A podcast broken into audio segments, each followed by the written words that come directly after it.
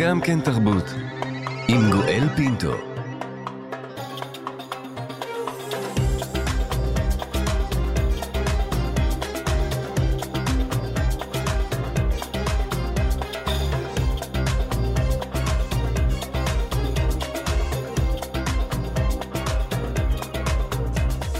שלום שלום לכולכם, תודה שהצטרפתם אלינו לגם כן תרבות, מגזין התרבות של ישראל. בשעה הקרובה נביא לכם ממיטב הראיונות אצלנו באולפן בתקופה האחרונה. עורך המשדר יאיר ברף, עורכת המשנה ענת שרון בלייס, בהפקה מיכל שטורחן. האזנה נעימה. אנחנו כאן. כאן תרבות.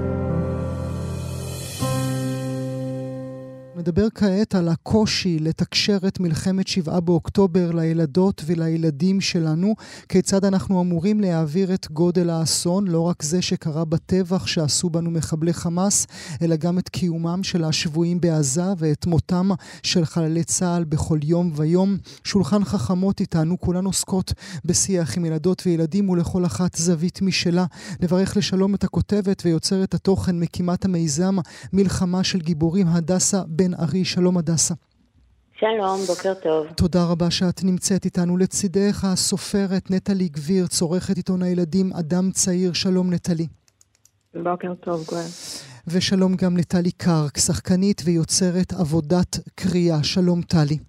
בוקר טוב, גואל. נתחיל איתך ברשותך, הדסה בן ארי, נדבר אודות מלחמה של גיבורים. איפה את בשישה באוקטובר או בשבעה באוקטובר, יום שבת? את אישה שומרת שבת לפי דעתי. נכון מאוד. אז היינו באותו מקום, בירושלים, בביתם של ההורים, וכשהתחילו האזעקות, בשבת בשבע בבוקר, אני תפסתי בידיים את הבת שלי בת השנתיים, בחודשיים, סליחה, והסתכלתי לכל אה, ששת ילדיי האחרים, ואמרתי להם, אנחנו צריכים לחפש איזה ממ"ד או mm. מקלט. היה לי דז'ה וו של צוק איתן, והבנתי שצריך לפנות את עצמנו למקום מוגן. מיד הבנת? מיד, היה לי דז'ה וו של צוק איתן. אני כאילו, ברגע ששמעתי את האזעקות, אני הבנתי שזה לא... לא עוד איזה משהו לא בירושלים, mm. מול הכנסת, עליה צפיתי בזמן האזעקות, הבנתי שקורה משהו. אמ, אבל עם כל ה...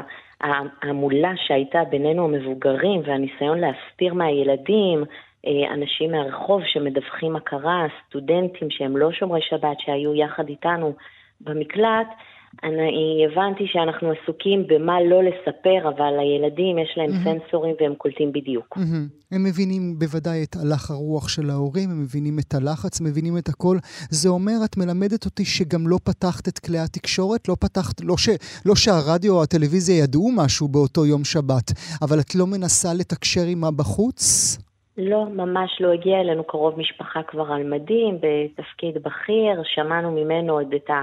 תחילת ה... ממש, ממש ההתחלה, אמ, ואני הבנתי באותו רגע שהניסיון הוא להסתיר מהילדים, ולקח לי יום אחד להתאפס ולהבין שהסיפור הוא מה מספרים לילדים. Mm, כי הם mm. שומעים בכל מקום, גם אם אין לנו טלוויזיה בבית, הם שומעים ברחוב, הם שומעים חברים.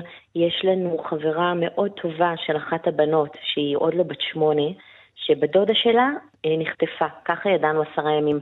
אז אצלנו לפחות היה דיבור והיה ברור, יש חטופים, אה, יש הרוגים, והשאלה הייתה איך מספרים את כל מה שקורה. אבל לא רק, לא רק הבחירה מה לספר, ולא רק הבחירה איך לספר, אלא העובדה שיש לך שישייה שיהיו בריאים, זה אומר שבעה. ש... שבעה, זה אומר שצריך לספר לכל אחד סיפור אחר. נכון מאוד, נכון מאוד. אני אגיד את האמת, אני בכל שבת כבר חמש שנים יושבת עם הילדים שלי ומספרת להם את סיפורי התנ"ך. אה, לא את אלה שלומדים במסגרות, אלא את הספרים היותר מתקדמים של הנביאים ושל מלחמות ישראל. כלומר, לי באופן אישי יש ערוץ תקשורת פתוח איתם, של, אה, בואו נגיד את זה, בזמן חורבן בית המקדש, אימהות אה, בישלו את ילדיהם, זה סיפורים מאוד מאוד מטלטלים. לא, לא, לא, לא, כן, לא, איך בכלל... אז אני, אני מתמודדת עם השאלה הזאת כבר הרבה זמן, על איך מספרים את ההיסטוריה של עם ישראל, לילדים בכל הגילאים. Mm-hmm. זה מעסיק אותי. Mm-hmm. ולכן אמרתי לעצמי, אני מספרת להם, וכל סיפור אני מספרת קצת אחרת מאשר בתקשורת. Mm-hmm. אתה אמרת מקודם איך מעבירים את גודל האסון, mm-hmm. ואני ישר חשבתי... את הולכת ש... על הגיבורים, נכון? את לא הולכת בדיוק. על האסון. אני לא הולכת על האסון, בגלל שבעיניי, אני אומרת, שנייה, על האסון עוד יהיה לנו הרבה זמן לבכות, אבל אני חייבת עכשיו להתמודד עם המקום הזה, שיש לנו גיבורים וגיבורות. Mm-hmm. אני רוצה להביא את זה לילדים, זה מה שנותן להם כוח. אבל את לא חוששת מההדרה? את לא, חושבת מגלור... את לא חוששת מגלורפיקציה של זוועות? קודם כל, אני רוצה להגיד שבין הכותבים והכותבות שלנו יש כמה אנשי טיפול, ואחת מהן אמרה לי, שלחתי אותה לכתוב איזה סיפור, והיא אמרה לי, בדיוק יצאתי מהשתלמות לאנשי מקצוע, ודיברו שם על זה שאחד הכלים המשמעותיים ביותר להתמודד עם אובדן, mm-hmm. עם שכול, mm-hmm. זה נתינת משמעות. אוקיי. Okay. נתינת משמעות. כלומר, המקום הזה של להתרכז בגבורה, יש לזה היבט טיפולי של אנחנו מתרכזים בטוב, אנחנו מתרכזים באלו שהגנו עלינו, זה מארגן לנו את החוויה, ככה אני לומדת מהפסיכולוגיות שמלוות אותנו. זה מארגן את החוויה, וזה נותן לי מקום בתוך השבר הזה להרגיש משמעות, להרגיש שגם אני יכולה להיות גיבורה. זה אולי גם נותן להם... לה... זה גם נותן להם את הכוח לשמוע כל בוקר מחדש את ההותר לפרסום הארור? הם לא שומעים, יש לי, גם, יש לי גם גבולות וגם בין הסיפורים שאני מספרת. אני בוחרת האם לספר כל יום או יום כן יום לא. אני בוחרת האם לעשות התאמה של סיפור. לפעמים אני מספרת סיפורים גם לבני uh, שלוש וחמש שלי. זה כמובן אחרי שינויים ולא כל הסיפורים. Mm-hmm. לא כל הסיפורים. Mm-hmm. יש גם uh, ילדים עם בשלות רגשית של, uh, הם בני עשר ויש להם בשלות רגשית של בני שבע ולהפך. אז אני אני מסתכלת על הילדים בעיניים, הרבה פעמים אני גם, אני קוראת את הסיפור קודם ואני מספרת להם, כשאני לא קוראת מתוך דף, אני מסתכלת בעיניים שלהם, הם רואים אותי והם מרגישים את הביטחון שיש לי mm-hmm. בכוחות ההצלה, בגבורה שלהם. מאז שאני מספרת להם, כל פעם שילד גם מתגבר בבית על סתם ריב בין אחים, הם, הם מבינים עד העצם כשאני אומרת להם, איך היית גיבור? איך אתה ויתרת לו, יש להם משמעות חדשה למושג אה, גבורה. אני עוד רגע אעבור אל נטלי ואבדוק כיצד היא מטפלת בכל נושא המלחמה מאז ה-7 באוקטובר, אבל עוד לפני כן, אם תרשי לי, הדסה, עוד uh, מילה. זה יועד ל- ל- לילדות וילדים, אני מדבר אודות מלחמה של גיבורים, יועד מלכתחילה לקהל הדתי חובש הכיפה, או שהוא יועד לציבור הכללי? בהחלט לציבור הכללי. אנחנו מביאים uh, ישראליות, יש לנו סיפורים על נשים ועל גברים, צעירים, מבוגרים, בדואים וערבים. סיפור מפעים שממש היום שלחתי כותבת לכתוב אותו על uh, גיבור שלנו שאפילו אפשר לרשום את השם המלא שלו, שניצל בזכות אריתראי שעצר וממש הציל אותו. זה סיפורים מדהימים. Mm-hmm. אנחנו צבענו את זה בצבע של ישראל, mm-hmm. כחול ולבן, הכל מאוד מאוד uh, ישראלי ולא נישתי. מפתיע אותך ההצלחה של הפרויקט? שלי, מפתיע אותי? לא. כי זה קודם כל, זה לא הפרויקט שלי. זה הפרויקט של כל הגיבורים והגיבורות. Mm. אני בסוף uh, עושה את ההתאמות. הסיפור הוא סיפור ישראלי, ובור... ולסיפור הישראלי יש הצלחה. נשים נקודה ברשותך, עוד רגע גם אבקש ממך לקרוא את אחד מהסיפורים אם תואילי, אבל בינתיים אעבור אלייך אה, נטלי גבירצה, הסופרת כמובן, שעורכת גם את עיתון הילדים אדם צעיר. נדמה לי, נטלי, שאת בחרת אה, אה, בחירה מאוד אמיצה אודות עיתון הילדים החשוב שלכם, בכך שהחלטת לא לעסוק במלחמה. אה, זה לא מדויק, אנחנו עוסקים במלחמה, אי אפשר לברוח במלחמה, המלחמה היא שם.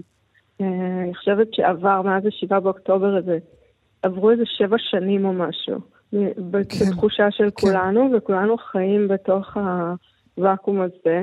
אה, הנושאים של העיתון, כל עיתון עוסק בנושא אחד, אה, את המקום הבטוח הזה השארנו לילדים. את הכיף השארנו לילדים. יצרנו התייחסויות קטנות בגיליון שיש עכשיו, שהוא, הנושא שלו הוא מאוד מאוד עדכני, הנושא הוא שכנים, mm-hmm. אז אה, גם אה, דיברנו על שכנות אה, מכל, ה, מכל הגוונים שלה, גם בחדרי מדרגות עכשיו וגם שכנינו הפיזיים במזרח התיכון, וגם הקדשתי שתי כפולות באמת לשאול את הילדים מה שלומם. Mm. ו... וביקשתי מהם, אם להתחבר לגבורה של הדסה, לתת לנו טיפים איך ילדים שמרגישים קצת חסרי ביטחון או קשה להם, צריכים, uh, כדאי להם להתמודד. ולילדים יש מלא טיפים, כי הם חיים את זה. Mm-hmm. אנחנו לא יודעים יותר טוב מהם, הם uh, יותר ילדים מאיתנו. אז, אה, אז זה היה מעניין מאוד, וגם אם יש דברים נחמדים שקרו להם בעקבות המלחמה. כי בעצם מה, אה, מה, מה, מהי בעצם הגישה אה, שלך כאשר את מדברת עם הילדות והילדים? בגיליון אחד את מדברת אודות שכנים ואת מבקשת, מ, אה, מדברת על ילדים שהשתלטו על מקלט של בניין, סידרו וניקרו אותו, הביאו צעצועים וספרים, זה מתוך הגיליון עצמו. אה, בגיליון אחר את מדברת שאין לך מתכון למנצח שהופך עצב לשמחה. לשמחה ומלחמה לשלום. את כל הזמן מטפטפת שזה ברמת ה... אני יודעת שאתם יודעים מה קורה, אה, אה, נכון. אבל... אבל, תשמע, מתחילת האירוע הזה, הבלתי נגמר, שכולנו עוברים בו שוב ושוב את כל השלבים של האבל, ובאמת, הוא, הוא, אני עוד לא מרגישה שאפשר לעצור בכלל. אז uh, היו מיליון זומים, באמת, זה היה מין שרשרת של זומים עם מאות ילדים שבאו והתייצבו ורצו לשמוע סיפורים ורצו קצת uh, להתנתק ולהרגיש uh, שותפים למשהו שהוא לא המלחמה הזאת.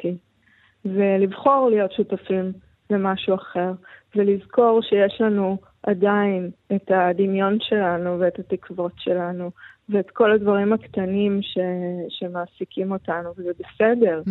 הם ילדים, הם זקוקים לזה, גם אנחנו זקוקים לזה. Mm-hmm. אני קוראת, נגיד, באופן אובססיבי מאז אה, תחילת המלחמה, כי אני זקוקה למרחב המדומיין הזה, שאני מרגישה יחסית בטוחה בו.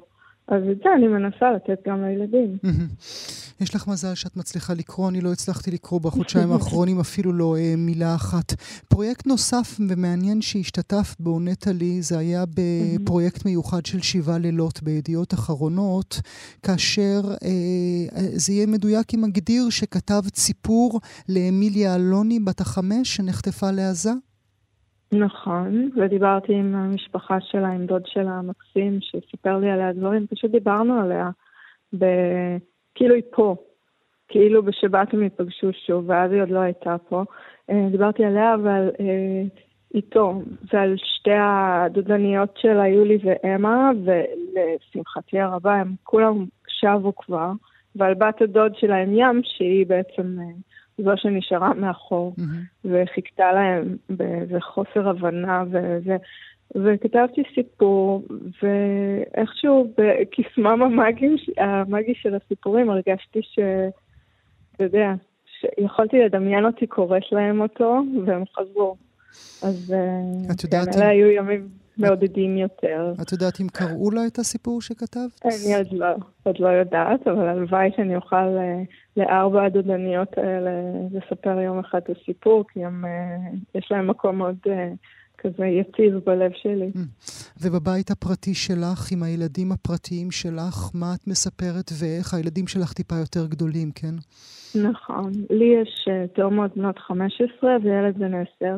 ובאמת הסיפור פה הוא הפערים במידע בין ילדים, ילדים שגרים באותו בית, ילדים שנמצאים באותה כיתה ביחד.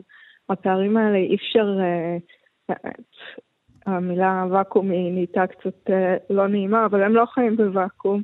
אנחנו שולחים אותם למסגרות והם שומעים דברים והם רואים דברים. אז העניין הוא לדעתי בעיקר לשמור על איזה ערוץ פתוח, ושאם הם באים אצלי זה שלב שהם כבר באים, אני לא צריכה לספר להם יותר מדי. אז uh, אם הם באים עם דברים, אנחנו מדברים עליהם, האמת היא קשה מנשוא. זה... אבל, אבל רואים אצל ילדים, זה דבר די מדהים בעיניי, שאנחנו רואים את הנפש העכשווית שלהם, הם עכשיו עוסקים בעכשיו. ואם הם לא שואלים משהו, אה, אני לא אציע סתם מידע. כנראה שהוא לא מעסיק אותם כרגע, אולי אחר כך. ולא היית uh, כמו uh, שוטרת קשוחה אל מול הטיקטוק שלהם והסרטונים שרצו בחודשיים האחרונים? האמת היא שגרמנו להם למחוק את טיקטוק די בימים הראשונים. כי הבנתם שמשם תבוא הרעה? זה היה בעיקר בעקבות אה, המערכת החינוך שמאוד מאוד המליצה לעשות את זה, אז עשינו את זה. הדברים קורים גם באינסטגרם וזה, אבל אני חושבת שזה עניין של שימור עצמי יותר, מי שנגרר לשם. אה, יש אנשים שמועדים יותר לפורענות, אני חושבת, בעניין הזה. גם אני שומרת על עצמי מהסרטונים והמראות הבאמת איומים, כי אני יודעת שהנפש שלי לא, לא תישא את זה, ובטח שלא כאימא. בוודאי. נשים נקודה ברשותך. אני רוצה לעבור אלייך, אה, טלי, טלי קרק, שחקנית ויוצרת עבודת קריאה. את כבר uh, מתחילת המלחמה, מ-7 באוקטובר, צללת לתוך פרויקט מאוד מעניין שבליבו מה? קריאת סיפורים לילדים? אמ, כן, אני הרגשתי שאני רוצה לתת משהו ולהשתמש במה שיש לי, שזה... אני שחקנית, יש לי איזושהי הבעה משחקית ואת הקול שלי. וקמתי בבוקר ואמרתי, טוב, אני מנסה ליצור קשר עם כל הסופרות והכותבות הנפלאות שאני מכירה. ובואי ובוא נקליט סיפורים, אמרתי לעצמי. כדי שהאוזניים ישמעו דברים טובים. Mm. וידעת לאן זה יגיע? או לאן כיוונת שזה יגיע? אה, בהתחלה פשוט, פשוט uh, ישבתי בבית, יצרתי לי אולפן קטן בחדר והקלטתי. אה, ואספתי, זה היה איסוף ועוד ועוד ועוד סיפורים, ופתאום הבנתי שיאללה, אני, אני, יש לי כבר איזה חמישה עשר ובואו נתחיל, ואז התחלתי ליצור קשר עם, בעיקר עם אימהות ועם עובדות סוציאליות ונשים שניצלו מהתופת הזאת. וזה היה נפלא כי, כי יש שם המון ילדים, mm-hmm. מפונים בשפעים וזה, וזה התחיל להגיע אליהם. וכל אותם מפונים קיבלו את הקול שלך קורא להם את הסיפור. קיבלתי כל כך הרבה פידבקים שכל כך ריגשו אותי, שפשוט רק המשכתי. אה, המשכתי והמשכתי, וכמובן שפתחתי את זה לכל, לכל הילדים mm-hmm. בארץ ו, וגם אפילו בעולם. כל מיני דוברי עברית שהגיעו לזה, וזה לכולם. אבל המטרה הראשונית הייתה רגע לפני שהולכים לישון, ואני גם חשבתי על זה שלאימהות ולהורים, כאילו, להשכיב ולספר סיפור, וואלה, קצת קשה בימים mm-hmm. האלה, אחרי השבעה באוקטובר. Mm-hmm. אז זה היה מין, אה, זאת הייתה קריאה פנימית מאוד מאוד חזקה, וכן, זה... סרוגייט, אימא. איך ידעת מה לבחור, או לחילופין, האם טעית עם עצמך אם יש סיפורים שאולי עכשיו באווירה פחות, פחות מתאימים? כמעט ולא היו כאלה שהרגשתי שהם לא מתאימים, כי יש הכל מהכל. יש... יש כל כך הרבה סיפורים הרי שהדיבור על אובדן ועל פחד ועל אבל ועל כל הדברים האלה שעוטפים ועופפים אותנו עכשיו, הם פשוט שם. ויש להפך, יש סיפורים שהם בחרוזים ושיריים ו- ומתוקים ועם המון המון נחמה. אז יש הכל מהכל, ואני חייבת לומר שיש גם סיפורים, אה, כמה סיפורים שנכתבו במיוחד Mm-hmm. ישבו סופרים וכתבו, והייתה לי לזכות להקליט את הסיפורים האלה, גם את הסיפור המופלא שנטלי כתבה לאמיליה. אמ, בפרויקט הזה של אה, שבעה לילות. אה, אה, אני רוצה שאנחנו נשמע את אחת ההקלטות שלך, אבל עוד לפני כן, יש סיפור שהוא מצליח במיוחד מבין כל האוסף שיצרת מאז השבעה באוקטובר? אמ, האמת שהסיפור של, שכתב אילן שיינפלד, שכתב אותו במיוחד אחרי האירועים האלה, הוא על כוכבי, כוכבית קטנה שיורדת מהשמיים, סיפור מקסים על כוכבית. והוא סיפור מקסים, מקסים, מקסים, וכולם, זה קצת להגיד, יש המון סיפורים נפלאים, אבל זה איכשהו תפס לי את הלב מאוד חזק. Mm. והסיפור ש, שתשמיעו, שהוא אז בוא נשמע. דניאל כהן לוי, נכון? דניאל נכון, אה, כהן לוי, בוא נשמע. כישרון. בגלגול הקודם שלי הייתי לוחם. כשסיפרתי את זה בפעם הראשונה להורים שלי, אימא שלי אמרה שהיא הייתה יפנית, ואבא שלי אמר שהוא היה ליצן בקרקס. פרק א' אימא שלי מספרת שלפני שנולדתי, ההורים שלי התלבטו מאוד איך לקרוא לי. בסוף הם החליטו. אם זאת תהיה בת, נקרא לה לילה, ואם זה יהיה בן, נקרא לו דניאל. ואז נולדתי בת, ובכל זאת קראו לי דניאל. אני קרויה על שמו של הנביא דניאל, שישב בגוב האריות, כדי שאהיה אמיצה ועם שלוות נפש. אני מאוד משתדלת. פרק ב' לסבא שלי יש ידיים הכי גדולות בעולם. עשרה גזעים קטנים של עץ זית במקום אצבעות. הבוין שלי קטנה יותר מהזרת שלו. פעם, סבא שלי היה בנאי. עכשיו הוא דייג, ובצהריים, כשהוא חוזר, הוא כותב ספר. מסבא שלי למדתי שלושה דברים. אחת, אם רוצים משהו, צריכים להתאמץ. שתיים, ביום שישי צריך להתקשר להגיד שבת שלום. שלוש, כל הצנצנות נפתחות בסוף. זה לא נכון, טלי. לא כל הצנצנות נפתחות בסוף. האמת שזה באמת לא נכון, אני צריכה לדבר עם דניאל. זה באמת אה, לא נכון. אה, הדסה, אני רוצה לחזור אלייך ולבקש גם ממך אה, לקרוא עבורנו מתוך הפרויקט היפה הזה שלך, מלחמה של גיבורים. רק הקדימי עבורנו וספרי לנו על איזה גיבור את הולכת לספר לנו. בשמחה. זה רק קצת קשה, אני מאוד מחויכת עכשיו. כן, ואת חושבת על הצנצנות פשוט. כן. אה, אני אקרא את הסוף של הסיפור להציל את פרי גן. זה סיפור שמאוד מאוד ריגש אותי, שמעתי אותו שבועיים לפני ששמעו עליו בתקשורת, מחברה שגרה ביישוב שלומית, זה יישוב צעיר אה, בחבל חלוצה, וכשהם שמעו שב, שיש חדירת מחבלים לפרי גן, הם אמרו אנחנו חייבים להגיע לשם, כי יש שם רק אה, שניים בכיתת הכוננות.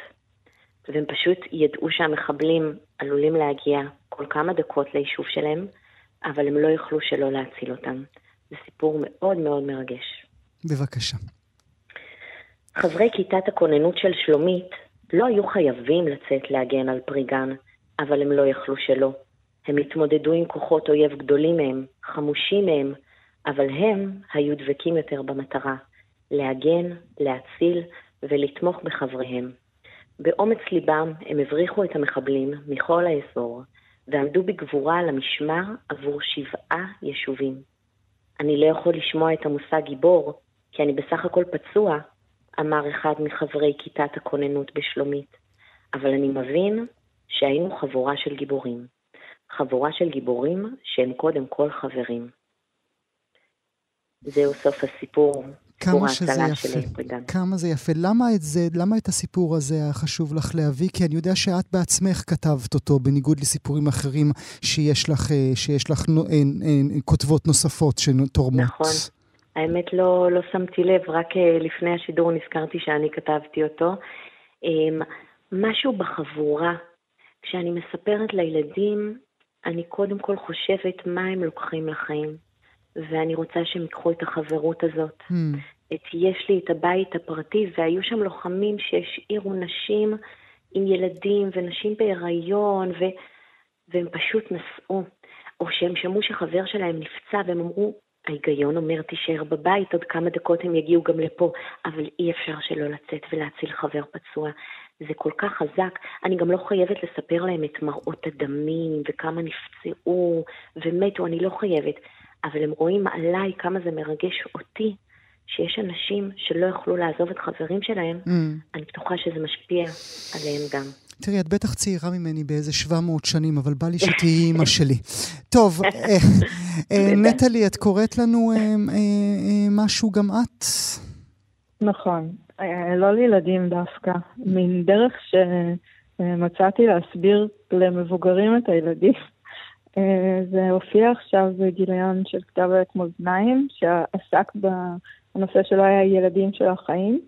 ועשיתי מין, אני אקרא שלושה סעיפים מתוך, אה, היו רבים, בניסיון שלי להסביר את החוויה הילדית, אה, לאו דווקא עכשיו, באופן כללי. ביחס לילדות, האנשים גבוהים. עבור ילדנו בן השנתיים, המבוגר הממוצע מתנסה לגובה אדיר. לצורכי המחשה נמתח את צווארנו מעלה ונדמיין שעומדת מעלינו חיה בגובה ארבעה וחצי מטרים ומסתירה את השמש. הילד שלנו, שנמרח על הרצפה בהתקף זעם, בטיב טעם, המוריד אותנו לברכנו, המקבל את מבוקשו, רק שיפסיק, בבקשה, נעשה הכל, כמו ניצח בקרב מול סטגוזאורוס. כוחו עמד לו להביס דינוזאור ענק, מאותר לוחות עצם משולשים מראש ועד זנב. מתי לאחרונה ניצחנו סטגוזאורוס? ביחס לילדות, הזעם מידתי. בזמן שהבטנו למעלה אל הדינוזאור, בין השנתיים שלנו בדנה מגדל קוביות שלא עלה יפה. הוא ריסק את המגדל ואיתו התרסק אחר הצהריים כולו. מחצית השעה בה שקד הפעוט על הקמת המגדל, 30 דקות של כוונה תמימה, תקוות ומאמץ כנה, שוות ערך באופן יחסי לאורך חייו עד כה, ל-12 וחצי שעות, שעות כאלה עבור אדם בן 50. ומה בנוגע לבכי? עשר דקות של בכיו מרעיד אמות הסיפים של בן השנתיים שלנו, שוות ערך לארבע שעות רצופות של בכיו של אדון, של אותו אדון נכבד בן חמישים. מתי לאחרונה בכינו אנחנו במשך ארבע שעות שנות? ביחס לילדות, המכות שטוחות. עצם שבורה של פעוט תתאחר לגמרי תוך פחות מחודש. לבן החמישים ייקח אותו תהליך איחוי כחמישה חודשים. שוב, מספרים אלה מטעים. מדובר בנגיסה גדולה יותר מסך החיים. מבחינת בין השנתיים השבור, חודש אחד שווה ערך לשנה שלמה בחיי האדון המבוגר. יותר מזה, בחווייתו של בין השנתיים שלנו מדובר בגזרה נצחית. מתי לאחרונה התהלכנו שבורים ולא ידענו שעצמות מתאחות? ביחס לילדות, אנחנו גיבורים קטנים מאוד. איזה משפט. ביחס לילדות אנחנו גיבורים קטנים מאוד. אה, אני רוצה לסיים את השיחה איתכן, ברשותכן, עם עצה טובה. אם תעזו, אולי תאמרו מי אנחנו. אה, טלי קרק, מה הדרך הכי טובה עבור המאזינות והמאזינים שלנו לדבר היום בערב עם הילדים שלהם? אה, אני חושבת שגם הדסה וגם נטלי אמרו את זה כל כך נכון, לדבר לכל ילד לפי הילד. אתה מכיר את ה... את מכירה את הילדים שלך. להסתכל בעיניים ופשוט, אני חושבת שאנחנו יודעות מה להגיד ברגע שאנחנו באמת מתחברות ללב הקטן שם, בכל גיל. הדסה? אני חושבת שהשאלה היא מה אנחנו מספרים לעצמנו, ההורים, ובמה שאנחנו מאמינים, אם אנחנו מאמינים בטוב, הילדים יבינו את זה מהסיפור, אבל גם אם אנחנו נספר את זה בשתיקה. גם בשתיקה. נטלי? אני אלך עם השתיקה ואני אציע חיבוקים ופחות מילים. אה, ואם אפשר גם ספר שסוגר כזה מעגל בין ילד, אה, הורה וספר ונותן איזה חומה, ופשוט להיות שם ולתת להם הרגשה שאנחנו שם. אני אשלח אה, לכן אהבה רבה, תודה רבה שהייתם איתנו. הדסה בן ארין, תודה לך. נטלי גבירץ, תודה גם לך. טלי קרק, תודה רבה לך. תודה לך. תודה, גואל. אנחנו כאן. כאן תרבות. בשביל הנושא הבא אני צריך את הצלילים הללו.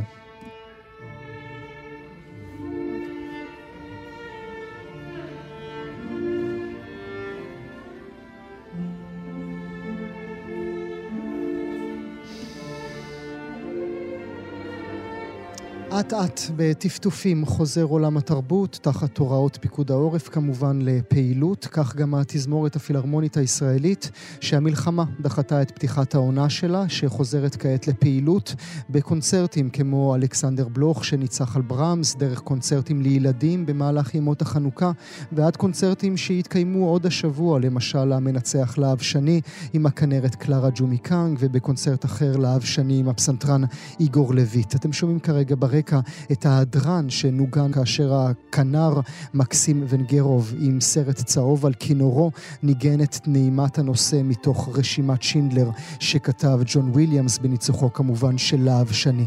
נדבר כעת על מצבה של הפילהרמונית בעיתות מלחמה, על קשריה עם עולם המוסיקה הקלאסית העולמית, על תקציבים שנפגעו ועל קהל, על קהל רב שנותר צמא.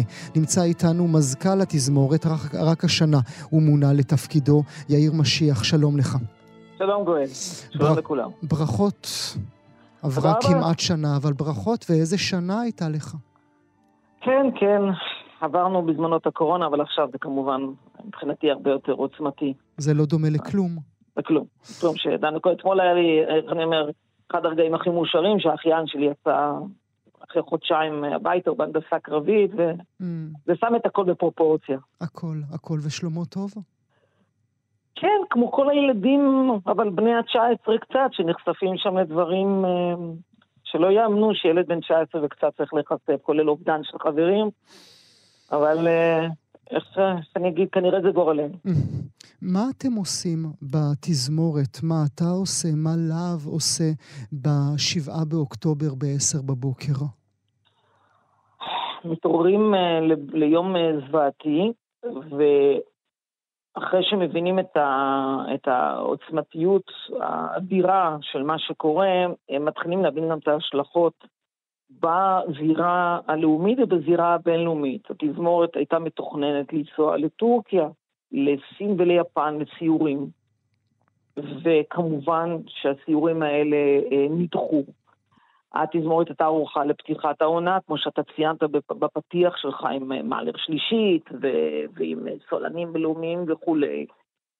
ו- ולמעשה כולם היינו בשוק, כמו לדעתי רוב מנהלי מוסדות התרבות, mm-hmm. כי באמת, uh, כשהתותחים רועמים לא תמיד המוזות mm-hmm. מדברות, ו- ואז אתה נכנס לתהליך של חשיבה. אבל אז קרה משהו שהוא בעיניי דבר שאתה ציינת אותו בפתיח גם, גילינו גם את, ה, את החוזק למוזיקה, אבל גם את, ה, את החברים. אמ, נתחיל מלהב עצמו, שפשוט, אה, איך אומרים, החזיק את עצמו ברגע שהיה אפשר לבוא, הגיע, ו, ובאמת אה, עשינו דברים שבעיניי יש להם חשיבות לאומית וקהילתית. אם זה משדר השירותרום, שאנחנו נרתמנו יחד עם הערוץ הראשון, ובאותו משדר אגב גויסו מעל שמונה מיליון שקלים באותו מעמד. והקונצרט הסטרימינג שעשינו עם כל המוזיקה, ערוץ הראשון שהיה תרועה לישראל, כדי לתת, זה הפעם הראשונה שהופענו, למעשה, לתת איזושהי הפוגה אה, לקהל, עבור באותן תוכניות החינוכיות שאנחנו מקליטים, ושאגב יש להם מטרה מבחינתנו מאוד מאוד גדולה. אנחנו רוצים לתת אלטרנטיבה לילדים בישראל, שתוכנית מוזיקלית מודגשת, מקוונת, כי ברור לנו, ברור לנו שבעת הזאתי, אז זה כלי שתהיה לו, לו דרישה ותהיה לו בקשה בכל רחבי הארץ, ולשם פנינו. ואז גם כל הנושא של ההתנדבויות, ולדעתי זה היה הדבר הכי בולט, כמו, כמו רבים וטובים בארץ, מנגינה בבתי חולים, ונגינה בקיבוצים, ונגינה בבתי מלון, וקטיף. זאת אומרת, כל התזמורת, באמת כולם, ללא, באמת, לא כחל וסרק, כולם התכנסו לנושא הזה של, של נושא ההתנדבות. אז הגיע גם הנושא של ההתנדבות של אומנים שרוצים להגיע לארץ. ציינת את אלכסנדר בלוך, שהוא יהודי והוא מקום מושבו בליון, שהוא ממש... אה, יש לו משפחה בישראל, לא? בטח, בטח, כן. הם ההורים, ההורים שלו עשו עלייה עכשיו. אז הוא הגיע, ושרון קם כמובן, שהיא חברה יקרה לאורך שנים, ואימא רחלי גמלאית של התזמורת. ואז מוצאת אה, את קלרה, אבל, ואיגור לויט, שבעיניי הוא דוגמה נפלאה לאדם שהמלחמה אה, מעין זיקקה את הזהות שלו כיהודי. אני חושב שזה תהליך שעבר על כולנו, נכון? כן, כן, כן. הוא, הוא, הוא ממש, אתה רואה את זה, שנגן מוניטין בינלאומי שמקום מושבו בברלין, הוא בממוצע של יהודים שמוצא ברוסיה, והוא אמ, אה, מגיע לפה כבר פעם שנייה, בפעם הקודמת הוא הופיע באיכילוב. והלך להופיע מיוזמתו בבתי אבות, ואתה מדבר על מישהו שבכל זאת ניגן איתנו על במות בפסטיבלים בינלאומיים, וישב וניגן על הפסנתר הזה בלובי של אה, איכילוב, ו- וסביבו התקבצו אנשים, והפעם הוא מגיע ולמעשה אנחנו עושים אותו קונצרט ספיישל ביום, אה, ביום ד', והוא ינגן את בטהובן, את הקונצ'רטו השלישי, כך ש... וההפתעה נוספת, סיימון ביצקו, בכל זאת, מבכירי המנצחים בעולם, שפנה הוא ביוזמתו ואמר, תקשיבו, גם יהודי. אני רוצה לבוא לתרום. אז זהו, אז אתה מונה שוב ושוב את, ה, את, את דמנו, כן? את האנשים שלנו, our people, כמו שאומרים. קלרה, קלרה היא קצת פחות. אבל, אבל, אבל אתה צריך גם להגיד לנו אה, את המציאות כמו שהיא. האם היו אנשים בעולם המוסיקה הקלאסית העולמית, אה, שגם אם לא הפנו לך גב, עדיין ציפית לא. מהם למשהו שלא קיבלת?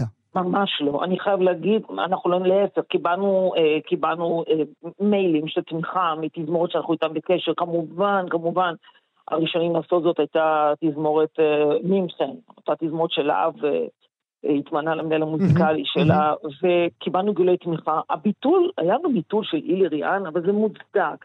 זה היה עוד בשיא, מה שנקרא, עוד לפני שהיה מותר בכלל להופיע בפני אה, קהל. עם אישה צעירה, עם ילדים צעיר, ברור שאנחנו לא מצפים ממישהו שיבוא לאזור לחימה באמצע המלחמה. אבל מעבר לכך, אני חייב להגיד לך, נכון לדברים שאנחנו מדברים כרגע, אין לנו ביטולים שאנחנו יודעים מהם שהם יקרו. אלא אם כן חס וחלילה תחול החמרה. גם, גם בוא נזכור שלמעשה השבוע, הקונצרט היום אה, של הפילהרמונית הצעירה, ומחר הקונצרט של המלטים הראשונים, שאין בהם את האיסור של להופיע... כן, אבל, אבל, אבל אנחנו צריכים, דווקא בגלל שהפילהרמונית הישראלית, מעמדה בישראל ברור, אבל יש לה גם מעמד מאוד נכבד בעולם כולו, האם כדברי uh, כתבה מרתקת uh, שפורסמה בעיתון הארץ, האם אתה, כפי שאתה צופה, ישראל עומדת להפוך uh, לרוסיה, במובן של החרם התרבותי שיעשה על אומנים ממש, ישראלים? ממש לא, אנחנו בימים האלה, תוך כדי הימים האלה כבר קיבלנו פניות לתכנון מחדש של הסיור שהתבטא לדוגמה בסין. ואנחנו עובדים בימים האלה על הסיור שהולך להיות גם הברית, כולל פעם ראשונה שהפילהרמונית פותחת את העונה בקרנגי הול. ואני חזרתי מניו יורק, הייתי בניו יורק השבוע מטעם התזמורת, ואני חייב להגיד לך, לא, לא. הפילהרמונית הישראלית, הן בשם מעמדה המקצועית, הן בהיותה תזמורת שמייצגת את ישראל ואת העם היהודי, לא. אני חייב להגיד עוד פעם, מהפרספקטיבה שלי עד כה, mm-hmm. לא נתקלתי אפילו בסממן אחד, לא של אומן ולא של גורם אחר, שבא ואומר, אה, אה, יש לנו בעיה איתכם. לא. בוא נדבר אה, כסף. איך תתמודדו מבחינה כלכלית אחרי סגירה של אה, חודשיים? קודם כל אני חייב להגיד מילה טובה, באמת מילה טובה, לשר התרבות והספורט, מיקי זוהר, משום שפורום מוסדות תרבות ואומנות, שאני חלק מההנהלה שלו, אה, ניהל אה, משא ומתן ודין ודברים עם משרד התרבות, וקיבלנו סיוע לחודשים אוקטובר ונובמבר על ידי באמת תבחינים מאוד מאוד ברורים, ובסיוע באמת עדיף של גלית ואבא שש, ראש מינהל תרבות, באמת היה פה דיאלוג טוב מאוד, ובזכותו קיבלנו סיור לחודשים אוקטובר-נובמבר. כעת אנחנו במגעים לגבי לראות כיצד יוכלו לסייע בדצמבר, mm-hmm. כי דצמבר בסופו של יום, כפי שציינתי, רק היום עוברים לאולמות שמותר להכניס תפוסה, אנחנו עוד לא יודעים מה תהיה תגובת הקהל לתפוסה מלאה. אנחנו בכל זאת בימים לא פשוטים. כן. ולכן... נכון לעכשיו מותר לך להכניס אלף, נכון? אלה הכללים? לא, לא, לא, לא, החל מאתמול, החל מאתמול זה כבר, אה, יש אישור להתכנסיות של חמשת אלפים איש. אוקיי. אך בוא נזכור, כשאנשים באים לאולם היום, לבד מאולם או שניים בישראל שהם אולמות שהם מתחמים מוגנים, כמדומני יש אולם במוזיאון תל אביב, כשאתה בא לאולם כלשהו שהוא לא מתחם מוגן, עליך לקחת בחשבון שבמידה ויש אזעקה, אתה צריך להישאר ישוב במקום ולהמתין. מדוע ישו במקום? כי היא סכנה של אנדרלמוסיה, שהם כולם קמים ברצים כן. לכל הכיוונים. וזה משהו שקהל לוקח בחשבון, זאת אומרת, אדם שיוצא מהבית מבין את, ה, את המשמעות של כך, ואני חייב להגיד שכל מה שהיה עד עכשיו, כל 900 הכרטיסים שהיינו מורשים לתת לקהל, כי חלק מהאלף המניין זה התזמורת, כולם נמסרו. זאת אומרת, המינויים לקחו אותם, וביקשו לממש את הזכות שלהם. וכעת אנחנו מצפים ומייחלים אה, לכך שאנחנו גם נראה את זה שהיות והתפוסה יותר גדולה, גם יש מכירת כרטיסים, mm-hmm. חזרנו לקרוא כרטיסים. אני חייב להגיד שגם חיפה וגם ירושלים, אה, אנחנו מאוד מאוד שמחנו לראות שגם שם הקהל הצביע ברגליים והגיע. זאת אומרת, יש צמא. עצמה ברור, אנחנו רואים את זה כן. בכל אה, סוגות התרבות והאומנות. אולי נסיים בעוד שאלה, אם תואיל, אה, החמאת, ובצדק רב, אה, לשר התרבות מיקי זוהר, אבל צריך לומר, כמו שעסקנו רבות כאן אצלנו בתוכנית, נדמה בשבועות האחרונים, גם מצד שר האוצר, גם מצד ראש הממשלה עצמו, גם מצד יושב ראש ש"ס אריה דרעי, עולם התרבות הפך למה, איך נקרא לזה? שק חבטות. בכל פעם שמישהו רוצה להגיד אה, משהו, אז הוא אומר, נו, אה, לא הורדנו גם אה, להבימה, לא הורדנו גם לא, לבית לסין. גואל, אתה יודע, איך אומרים, אנחנו כבר בביזנס הזה, אני לפחות בביזנס הזה כמנהל יותר מ-30 שנה, כבר שמענו אמירות כאלה, אני, אני, אני, אני מאמין מאוד מאוד בהבנה שכולם, אני שם לרגע בצד סיסמאות פוליטיות או פופוליזם מסוג מסוים. בסופו של יום, בסופו של יום, אני מאמין באמת אמונה שלמה שלא חשוב כרגע מאיזה רקע אתה בא, אם אתה חילוני או דתי, יש הבנה שחלק מהזהות של העם הזה, חלק נכבד מהזהות של העם הזה והחוזקה של העם הזה, זה הנושא של התרבות. כמו שחינוך חשוב, גם התרבות חשובה, ואני באמת, אני לא עולה על. ולא משנה מה הם יאמרו. לא, אני לא חושב שגם, אני לא חושב שגם אם ינקטו באיזושהי פעולה קונקרטית בנושא הזה, זה אולי נחמד באיזושהי אמירה. ולראיה, אני אומר עוד פעם, לראיה הנושא הזה, לפני שניפרד, רק אגיד מילה אחת, שיש עוד דבר חשוב שאנחנו עושים, והוא חדש. אנחנו ממש שמים דגש דווקא בימים האלה. אנשים צריכים לזכור שגם הצעירים שבחבורה mm-hmm. מחפשים לעצמם הפוגה. ויחד עם עיריית תל אביב אנחנו עושים דברים שלא נעשו בעבר, אפילו זה הולך להיות פעם ראשונה החודש. פעם ראשונה אנחנו מתחילים עם זה שקודם כל הפילהרמונית יוצאת יחד עם שיתוף פעולה עם uh, מחלקה בשם דבק בעיריית תל אביב, שאחראית על ה... להדביק צעירים לעולם התרבות. אנחנו יוצאים לנגן פעם ראשונה בתדר, בבית רומנו. נחמד. ואנחנו פותחים איתם סדרה של קונצרטים, הראשון, שהראשון מהם יהיה טעימות. אנחנו פשוט עושים קונצרטים עם מוזיקה קלאסית, באולם סוקר, אבל התוכנית כולה מותאמת ומדברת צעירים, כולל קולינריה. ואני חושב שזה מאוד מאוד חשוב, מאוד מאוד חשוב לקחת בחשבון שהצורך הזה בהפוגה וסוג של אסקפיזם mm-hmm. קיים גם אצל השכבה הזאת של הגיל. בוודאי, צריך תמיד את זה לרוח. נברך אותך גם על הכניסה לתפקיד באיחור וגם על העבודה הקשה. מזכ"ל התזמורת הפילהרמונית הישראלית יאיר משיח, תודה שהיית איתי תודה, הבוקר. תודה, ימים טובים. אנחנו כאן. כאן תרבות. ונפנה מבטנו כעת אל הכס הקדוש. אנחנו נשאל האם האפיפיור פרנציסקוס הוא האפיפיור המתקדם ביותר שהעולם הנוצרי חי תחתיו. השאלה עולה עם הצהרות והחלטות שהחלו כבר מתחילת השנה. בינואר הוא הצהיר שהומוסקסואליות היא לא פשע, וכי שמדינות אשר מוציאות מחוץ לחוק יחסים בין בני ובנות אותו המין הן חסרות צדק. לפני מספר שבועות הוא מאשר לאנשים על הקשת הטרנסית לקחת חלק חלק בכל הטקסים הדתיים, והשבוע הוא מאשר לכמרים לברך בני זוג מאותו המין. אמנם הוא מבהיר שזה לא כמו טקס נישואים דתי, אבל בכל זאת, אישור לברך בני אותו מין. נדבר על התקדמות הכס הקדוש, נעשה זאת עם הדוקטור קרמה בן יוחנן, שננצל את מומחיותה גם כדי לשאול מה המסרים שעוברים מן הוותיקן בכל הנוגע להתקפת חמאס על ישראל, לטבח שבעה באוקטובר ולמלחמה בעזה. הדוקטור אה, קרמה בן יוחנן מלמדת בחוג למדע הדתות באוניברסיטה, באוניברסיטה העברית בירושלים. בוקר טוב לך. בוקר טוב, שלום, מה נשמע? אז האם מדובר באפיפיור הווק, הנאור הראשון? Uh, כן, קצת קשה לי במושגים האלה, אבל אפשר בהחלט להגיד שאלה הם הנטיות של פרנציסקוס, זה היה ברור uh, כבר כשהוא נבחר, וזה בהחלט מאוד מאוד ממוקד גם בשאלה הזאת אה, של, ה, אה, של הנישואים החד-מיניים וכן הלאה. אה, וכאן יש באמת פריצת דרך חדשה במובן הזה שאנחנו מדברים על אישור של הקונגרגציה למען דוקטרינת האמונה, שזה בעצם החלק בקוריה הרומית, בוותיקן, שממש אמון על השיבר של מה מותר ומה אסור בתוך הכנסייה הקתולית, כלומר זה דבר בעל סמכות מאוד מאוד גבוהה.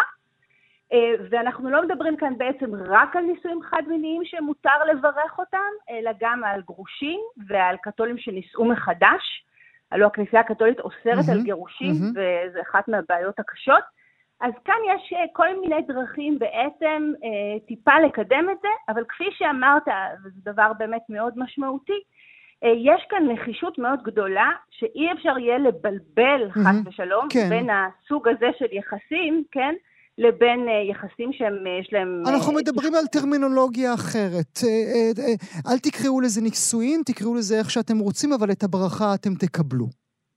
זה קצת יותר מזה, כי כמובן פרנציסקוס נקרא גם, יש הרבה מאוד קונסרבטיבים קתולים בעולם, אז זה לא רק עניין סמנטי, גם אסור לעשות את זה למשל בתוך הטקס עצמו. אין, זה לא שהברכה, אפשר לעשות טקס נישואים אלטרנטיבי, ושהכהן ילבש גם את המדים שלו, ואז mm-hmm. הוא ייתן את הברכה. כלומר, זה חייב להיות לא סמכותי, זה צריך להיות ספונטני, זה גם הלשון שם, שזה צריך להיות יותר ספונטני ויותר חופשי, ובשום אופן אין כאן הכרה בזה כנישואים, או איזושהי הצהרה שלא מדובר בחטא, mm-hmm. למשל, mm-hmm. כן או שלא מדובר בחטא. כלומר, יש כאן איזה ניסיון לא להכשיר את זה בדיוק, אבל להגיד גם אנשים שהם הם חוטאים לכאורה, או שאנחנו לא מצפים מהם לאיזושהי שלמות מוסרית, עכשיו אני מדברת בתור, אה, כן, כנציגת הכנסייה כן, הקתולית. כן, כן, כן, כן. שאנחנו לא מצפים לכתחילה לאיזושהי שלמות מוסרית, בוודאי שאפשר אה, לברך אותם, והברכה הזאת גם אומרת אה, לבקש בעצם מהאל לטפח את ההיבטים הטובים והחיוביים והבריאים בתוך היחסים האלה. אז כדרכו פרנציסקוס מצד אחד מאוד uh, מתקדם, כלומר הולך עם כיוונים מאוד פרוגרסיביים וליברליים, אבל הוא גם תמיד עושה הבחנה איך לא לטעת את זה ממש עמוק בתוך הדברים עם הסמכות הדוקטרינלית הגדולה ביותר. אני שרוף על זה שתמיד דתות וראשי דתות מוצאים כל מיני פטנטים. אנחנו גם רואים את זה, אני לא יודע אם אה, הספקת בינתיים לראות את העונה האחרונה של הכתר. גם שם אנחנו רואים את הכנסייה האנגליקנית נמצאת בצרה, כי צ'ארלס הגרוש לא יכול להתחתן עם קמילה הגרושה, אז הם אומרים, כן, נעשה, אבל תבקשו סליחה אל מול כל האומה כולה על החטאים הקודמים ש... שעשיתם. אה, הזכרת קודם שהאפיפיור ממוקד בזה. למה הוא ממוקד בזה? אז צריך להגיד קודם כל, כלומר, חוץ מזה שלא יש באמת אה, אה, נטיות כאלה, אולי בתור אה, דרום אמריקאי, בתור, יש, יש פה כל מיני רצונות, כן, לקדם דברים mm-hmm. בכל מיני מישורים, לא רק בהקשר הזה. אצל הגרמני הקודם גם... זה לא היה קורה. לא, ממש ממש לא. זה אחד הדברים האחרונים אולי שהיו קורים. אמ, אבל באמת דווקא באופן מעניין, זה לא בגלל שהוא גרמני, כי להפך, דווקא הגרמנים, הכנסייה הקתולית בגרמניה, היא זאת שהכי לוחצת על פרנסיסקוס להתקדם בכיוונים האלה, עד כדי כך שאפילו יש כנסיות קתוליות שיצאו וכן עשו טקס כזה שבו הם מברכים את הנישואים החד-מיניים ללא אישור הוותיקן. כלומר, זה ממש על גבול המרד. Mm-hmm. הרבה הרבה מאוד לחץ מאירופה ובגרמניה בפרט במשך השנה האחרונה, אה, ולכן, ובמידה רבה זה בא כדי לתת להם, כן, משהו, אבל גם לסייג. כלומר, פרנציסקוס הולך פחות רחוק מכפי שהכנסיות המקומיות האירופיות האלה אה, הלכו. אז זה גם כן חלק מההקשר של איך, איך אה, לרצות את האירופים הליברליים הזוהמים, ומצד שני גם לא להרגיז יותר מדי את הקונסרבטיבים שלא רוצים שיגעו להם בהיבט הכל כך חשוב הזה של הנישואים כסקרמנט. טוב, הלוואי אה, עלינו. אני רוצה לנצל את המומחיות הרבה שלך ולנסות להבין דרכך מה הכס הקדוש חושב על המתחולל כאן בארץ הקודש. כן, בשמחה. אז המצב, אה, למען האמת, הוא מאוד מאוד קשה מבחינת היחסים בין הוותיקן לבין ישראל, ואפשר אפילו להגיד יותר מזה, מבחינת היחסים בין הוותיקן לבין העולם היהודי, שאנחנו רואים הרבה מאוד הסתייגויות ו- אה, וכעסים בתוך העולם היהודי כלפי אה, העמדה של האפיפיור.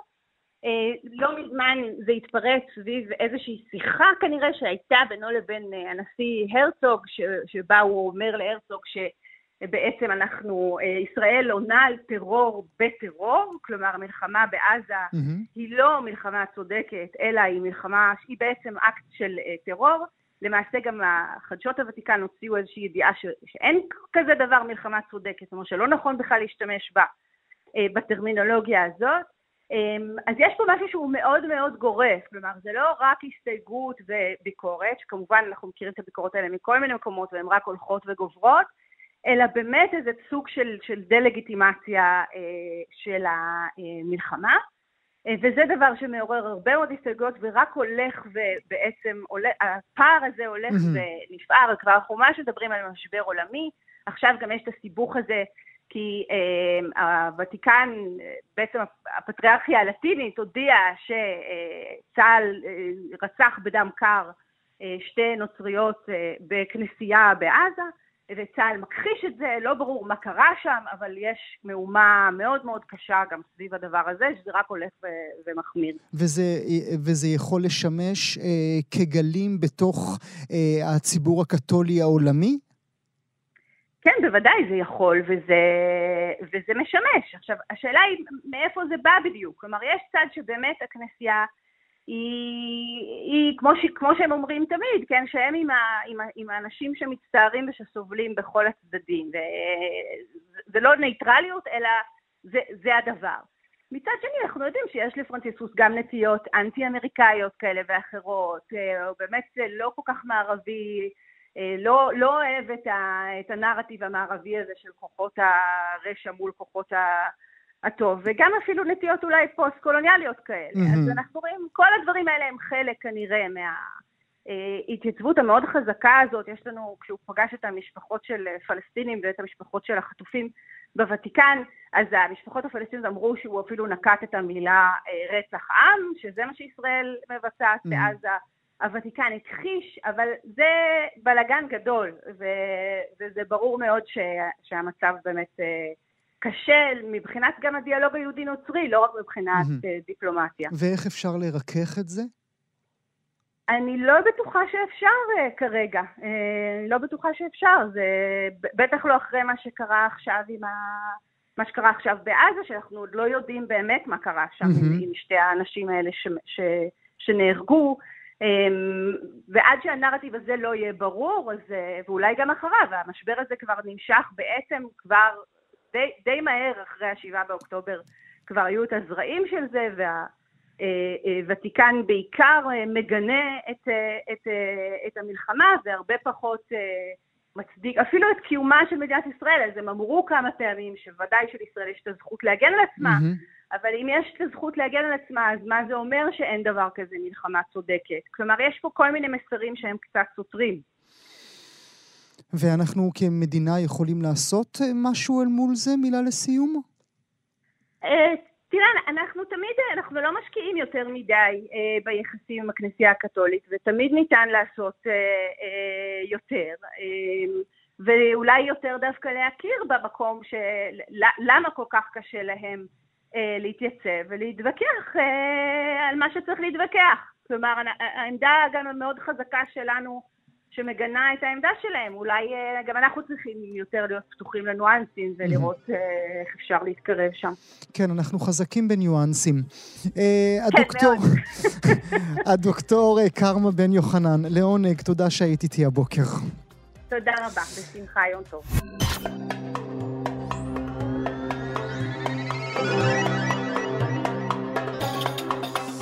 זהו, הגענו לסיומה של שעה של המיטב מהראיונות באולפן גם כן תרבות. עורך המשדר יאיר ברף, עורכת המשנה ענת שרון בלייס, בהפקה מיכל שטורחן. תודה שהייתם איתנו, עד הפעם הבאה, להתראות.